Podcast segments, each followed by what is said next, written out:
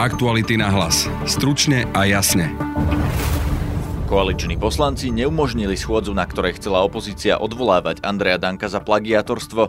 Pýtali sme sa šéfa školského výboru za smer Ľubomíra Petráka. Neviem, čo by k tomu okrem e, vylievania vedier politickej špiny na tejto schôdzi mohlo iné byť. A opozičných poslancov Martina Klusa a Ota Žarnaja. Je to taký s prepáčením pľúvanec do tváre všetkým učiteľom, všetkým poctivým žiakom, ktorí si svoje vzdelanie dosiahli poctivým spôsobom. Dankov kolega z SNS a bývalý futbalista Dušan Titel tvrdí, že zodpovedná je univerzita, ktorá neustriehla dodržanie pravidel. Za Maradonovú ruku je zodpovedný rodica, ktorý nezapískal tú ruku. Budete počuť aj šéfa komory učiteľov Vladimíra Crmomana. Dáva to jednoznačný odkaz, že v podstate sa stačí vyhovoriť, stačí povedať nejaké frázy a môžeš čokoľvek. Pýtali sme sa ho aj na to, či je odpisovanie v slovenských školách bežné a či sám niekedy niečo odpísal. Druhou dnešnou témou je rôzna interpretácia dohody medzi Zuzanou Čaputovou a Robertom Mistríkom. Viac povie svetkyňa dohody Veronika Remišová. Podľa mňa dohoda bola jednoznačná. Na druhej strane, kto chce hľadať, tak vždy nejaké, nejaké cestičky si nájde. Počúvate podcast Aktuality na hlas. Moje meno je Peter Hanák.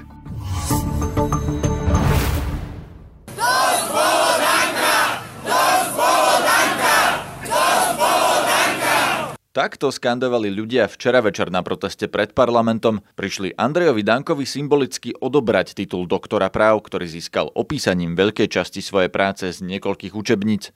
Opozícia ho za to chcela odvolať, no vládna väčšina ani neschválila program schôdze a tak sa poslanci ani nedostali k diskusii o tejto téme. Prečo? To som sa pýtal predsedu školského výboru parlamentu za Smer SD Ľubomíra Petráka. Ako myslím si, že túto otázku sme už preberali ako a keď bude druhýkrát, tretíkrát, štvrtýkrát alebo piatýkrát ako výsledok, e, myslím si, je úplne jednoznačný. Všetko, čo k tomuto malo byť povedané, bolo povedané. E, je na stole novela zákona, ktorá rieši otázku e, udelovania titulov. Neviem, čo by k tomu okrem e, vylievania vedier politickej špiny na tejto schôdzi mohlo iné byť. A to, že predseda parlamentu je v podstate usvedčený plagiátor, to vám neprekáža? Lebo medzi tým bola už tá sú prijaté, komisia. Sú prijaté legislatívne opatrenia, ktoré riešia tieto otázky a k tomuto viacej v tejto chvíli nemám čo povedať. Všetko ostatné je otázkou akademickej sféry, ktorá sa musí vysporiadať e, s týmito stavmi, ktoré sú. Takže univerzita má odobrať titul Andrejovi Dankovi? Univerzita sa musí vysporiadať e, s vecami, o ktorých vy hovoríte. To je všetko. Bola tam komisia, boli tam oponenti, bol tam školiteľ, boli tam ďalší zúčastnení, ktorí v danej dobe povedali, že tá práca splňa nároky, ktoré boli v danej dobe eh, kladené na tú prácu. To znamená, že hovorím, opakujem, okrem vylievania vedier politickej špiny by táto schôdza neprinesla nič iné. Čo chcela opozícia dosiahnuť touto schôdzou? Pýtal som sa Martina Klusa z SAS, po ňom bývalého učiteľa a dnes poslanca za Oľano Ota Žarnaja. Je smutné, že poslanci vládnej koalície si nechcú plniť svoje poslanecké povinnosti a teda prerokovať schôdzu, ktorá bola riadne ohlásená.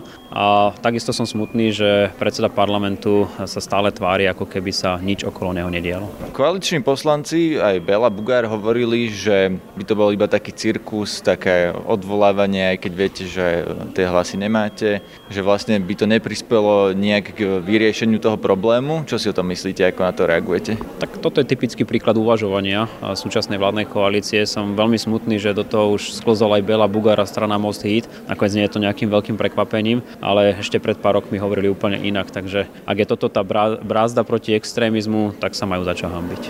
Tak predsa len rigorózna práca, aj keď je to plagiat, nie je extrémizmus. Čo ste chceli s tou schôdzou urobiť alebo dosiahnuť? No vysvetliť si hlavne, že do akej miery naozaj môže pán predseda sa tváriť tak, že sa nič nestalo a do akej miery užíva napríklad svoj akademický titul v súlade s, keď už ničím iným, tak s morálnym alebo etickými zásadami. No to už vieme, že ho užíva síce legálne, ale dospel k nemu zrejme plagiatorstvom, tak čo by zmenila schôdza? No pri najmenšom by poslanci mohli vysvetliť pánovi predsedovi, aký je ich uhol pohľadu a prečo by bolo vhodné, aby sa možno aj sám dobrovoľne vzdal mandát poslanca národného Národnej rady, pretože takto by to v iných slušných krajinách malo vyzerať. Pán Danko a takisto aj poslanci z SNS mohli argumentovať v jeho prospech, mohli vysvetliť, prečo si myslia, že pán Danko neporušil zákon, respektíve, že pán Danko nevytvoril žiaden plagiát a je to taký s prepáčením pľúvanec do tváre všetkým učiteľom, poctivým učiteľom, všetkým poctivým žiakom, ktorí si svoje vzdelanie dosiahli poctivým spôsobom. Zo Slovenskej národnej strany som na chodbe parlamentu zastihol bývalého futbalistu a dnes poslanca Dušana Titela. Ten argumentoval, že netreba riešiť prácu spred 18 rokov, lebo vtedy bola iná doba. Neznevažujem, že by tá práca, hovorím, som nečítal, nevidel som ju, ale na druhej strane musím rešpektovať rozhodnutie tých pedagógov, ktorí boli zodpovední za to, že tú prácu dostal. Na prácu je zodpovedný nie študent, ale pedagóg, ktorý ho mal na starosti. Aj keď to opísal pán Danko, tak prečo mal tí pedagógov? Nepovedal, že opísal, použil literatúru, ktorú použil takým spôsobom, či to nie je, myslím, že opísaná práca len konkrétneho, by som povedal nejakého iného študenta, práve naopak. No, Však čerpal, čerpal, čerpal, materiály tak, jak všetci čerpajú, tak tiež či tí, čo čerpáme z materiálu, tak všetci ju kvázi musíme, by som povedať, použijeme materiály niekoho iného, či môže povedať... Ale nie, 60 strán do 70, viete, bez vlastného je, to je, ale to už je pre všetkým to, že bohužiaľ to už je otázka na tých pedagógov, ktorí boli za to zodpovední. Rozumiem. Vy ste z tej z takej športovej oblasti, viete, že Maradonová ruka sa rieši aj po neviem koľkých 30 rokoch. Čo je problém na tom, že po 18 rokoch sa vyťahuje niečo, čo urobil pán Danko? Ale nemyslím, že po 18 rokoch. Ja skôr by som povedal to, že za Maradonovú ruku je zodpovedný rodica, ktorý nezapískal tú ruku. A ne Maradona sám? No Maradona ako samozrejme možno či úmyselne, či neumyselne zdvihol, tešil sa. Samozrejme je to už o tom morálnom postavení, či sa Maradona priznal a povedal áno, si som povedal, že to bola božská ruka, jak si dobre pamätám, ale na druhej strane hovorím, vyňme predovšetkým zodpovedných tých. E, ja nehovorím, že toto je tá najlepšia cesta, ale na druhej strane ako rešpektujeme o tom, že takisto aj hovorím, aj o vás by mohli povedať, že vás videli, keď ste odpisovali a preto by som nepovedal, že nemáte nárok na základné vzdelanie. Takže preto hovorím dobrom. Lebo... A o vás by to mohli povedať, mohli veď len keď vás nikto neusvedčí, tak, eh, Jasné, tak pán Danko je usvedčený v podstate. Ale ne, ne, no, to, no to máme rozdielne pohľady, lebo ja si myslím, že není usvedčený o tom, že niekto povie, že tá jeho práca, že ju odpisoval od týchto autorov, čo vlastne použil tú ich literatúru a či je správna formácia, formulácia, citácia alebo nie, tak si myslím, že to, je, to, to máme rozdielne názory. Je to podľa vás fér voči tým študentom, ktorí naozaj to napísali celé sami s použitím citácií tak, ako sa má po jednej vete, nie po desiatkách strán? No musíme rešpektovať zákony, ktoré platili vtedy. E, myslím si, že inak robila generácia pred poviem, 90. rokom a sám som študoval a viem, z akých materiálov sme mohli, nebol internet, neboli zdroje, nebola publikácia a museli sme, by som povedal, pracovať s tými publikáciami, ktoré sme mali v dispozícii. Samozrejme, dnes sa, sa zmenila doba, preto je ťažké porovnávať to, čo bolo pred 30 rokmi, čo pred 20 a to, čo je dneska, spoločnosť sa vyvíja, ale samozrejme nesúhlasím a hovorím, je to, nie je to dobrý signál pre spoločnosť a ja si myslím, že bude rád a preto sme aj dneska riešime zákon, ktorý by mal riešiť, aby v budúcnosti, keď takémuto niečo dojde, aby sme mohli, aby vysoké školy tie, čo udelili ten titul, aby ho mohli aj odňať. A pán Danko už o nepríde. No ja myslím, že on pracoval v advokátskej kancelárii a má ukončené vysokoškolské vzdelanie magisterské, či vlastne toto je tá nadstavba. Iniciatíva Zaslušné Slovensko vyzvala Andreja Danka, aby odstúpil pod výzvu sa okrem iných organizácií podpísala aj iniciatíva slovenských učiteľov. Oslovil som jej člena a zároveň šéfa komory učiteľov Vladimíra Crmomana. Za nás učiteľov musím povedať, že už nemôžeme mlčať, keď e, sa niekto tvári, že skopírovať prácu na 90% je v poriadku a zároveň do verejného priestoru e, vypúšťa xenofóbne rôzne vyjadrenia. E, musíme chrániť mládež pred takýmito vplyvmi a z každej zdravej spoločnosti taký človek proste odstupuje a sa, sa ospravedlní alebo proste sa zamedzí mu e, tomu, tomu vplyvu na, na našu mladú generáciu. Aký môže mať vplyv Andrej Danko na mladú generáciu? Myslíte, že ho vaši študenti sledujú? Že čo im to dáva, aký odkaz? Dáva to jednoznačný odkaz, že v podstate sa stačí vyhovoriť, stačí povedať nejaké frázy a môžeš čokoľvek a toto je veľmi nebezpečné, pretože my ich vedieme práve k tomu, aby uvádzali zdroje, aby naozaj dávali ich vlastné texty. Podvádzajú slovenskí študenti? Máte s tým skúsenosti, že opisujú, snažia sa s niečím podvádzať, alebo je to už vec viac minulosti ako dneška? Jasné, vždy sa nájde študent, čo to skúša ale veľmi, veľmi rýchlo na to prídeme a hneď to riešime s ním, prípadne s rodičmi, aby sa to neopakovalo. Toto ale vyzerá byť niečo oveľa nebezpečnejšie, pretože sú tie správy o tej práci pred prácou Andreja Danka aj po nej a to je naozaj veľmi negatívny príklad, ktorý má byť proste verejne odsudený. A takéto podvádzanie na základnej alebo strednej škole, že opíšem úlohu, opíšem pri písomke, ako sa na to pozeráte? Je to niekedy do nejakej miery tolerovateľné alebo nie? Tak pravda, že každý prípad je individuálny a vždy musíme prihľadať, prihľadať na celý kontext a všetky tie veci okolo, ale mm, to základné musí zostať, že proste ak niečo študent opíše, skopíruje, treba to jasne riešiť dať najevo, že toto nie je tá správna cesta. Pán Truman, vy ste niekedy niečo v živote opísali? A teraz pýtam sa, že aj na, na strednú školu napríklad. Uh. Mm neviem si teraz eh, vybaviť. Eh, myslím, že bol som tak proste vedený rodičmi, že toto sa nemá a vždy som mal predtým taký rešpekt, ale pravda, že som takisto skúšal všeličo, ale nepamätám si práve kopírovať, ale iné všelijaké svoje restiky som mal tiež ako pubertiak. Viem, že, e, že sa mi raz nechcelo ísť do školy a skúšal som to na rodičov, že som chorý a podobne. Ale také, že v škole napríklad na písomke opísať od spolužiaka, to ste nikdy nerobili? Mm, my, my, myslím, že na základke mm, boli, boli, boli sme takí ako taká partia, že sme si zvykli radiť alebo nejaké signály dávať. Skúšali sme všeličo, ale... Také, že ste ste niekedy opisovali? Vzťahaku? To musím teraz veľmi loviť v pamäti.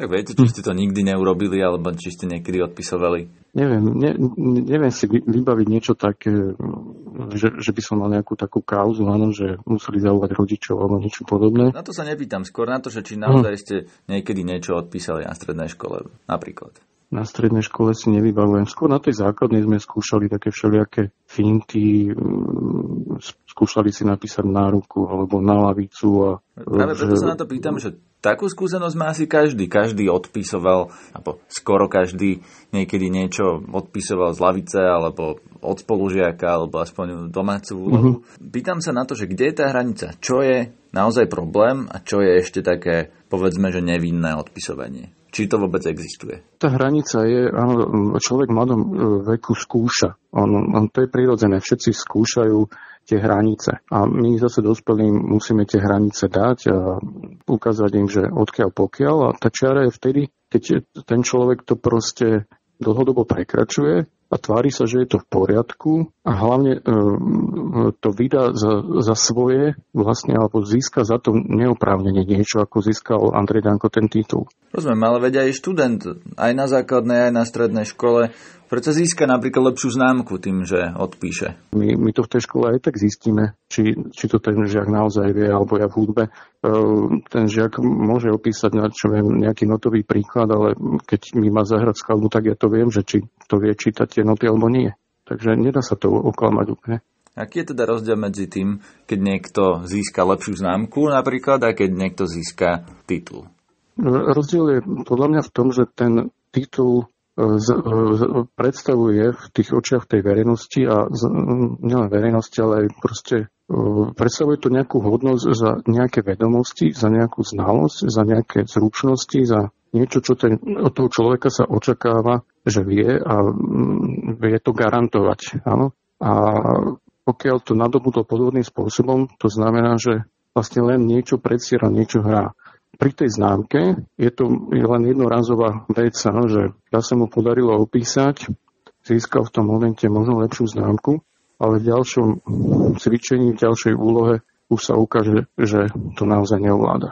Tie životné skúsenosti proste toho žiaka, ak žije v tom prostredí, kde proste sa nekopíruje a kde ľudia dávajú naozaj svoje myšlienky a prejavujú svoju kreativitu a svoje myslenie, tak skôr či neskôr sa to ukáže ak, ak on si tú cestu skracuje a ak ho to proste vedie v tom prostredí k tomu, aby využíval naozaj svoje myšlienky a svoje znalosti. A takisto je to v spoločnosti.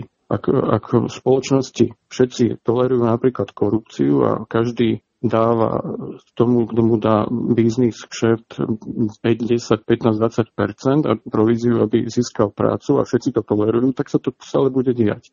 A keď budeme všetci tolerovať to, že niekto môže získať podvodne titul, tak sa to bude diať. Pokiaľ to tolerovať nebudeme a dáme jasne najavo, že toto nie je stopka, tu je čiara, tak to je ten výchovný moment aj pre tú mladú generáciu, že uvidia, že takto sa to nedá. Pokiaľ to necháme tak, tak um, si študenti ďalej budú hovoriť, keď sa im niečo nechce, že tak dajme to na danka.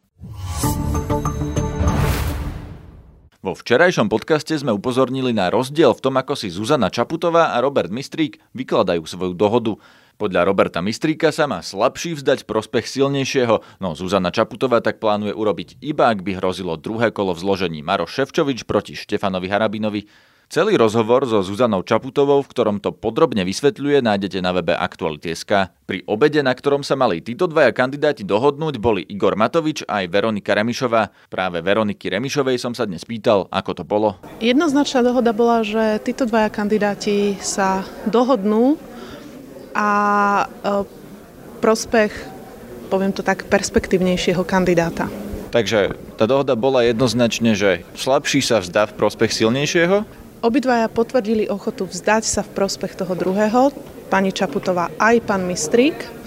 A e, potvrdili ochotu, my sme im nehovorili na základe akých kritérií sa majú vzdať. E, dohoda bola, že urobia to rozhodnutie a mm, ak bude hroziť, že by mal byť v druhom kole kandidát Smeru alebo pán Harabín, tak urobia to rozhodnutie a vzdajú sa jeden prospech druhého. Tá nezhoda medzi pánom Mistrikom a pani Čaputovou je v tom, že pán Mistrik hovorí, že slabší sa vzdá v prospech silnejšieho, ale pani Čaputová tvrdí, že ona sa vzdá iba ak by v druhom kole mali byť Ševčovič a Harabin, teda dvaja nepriateľní kandidáti. Ak by mal byť v druhom kole Robert Mistrík ako jasný líder, že by bolo jasné, že sa tam dostane, tak povedala včera nám v aktualitách, že sa nevzdá v takom prípade, že by to vlastne ničomu nepomohlo, lebo ak tam Mistrík aj tak bude a bude teda jeden demokratický kandidát v druhom kole, tak on ona nemá dôvod sa vzdávať.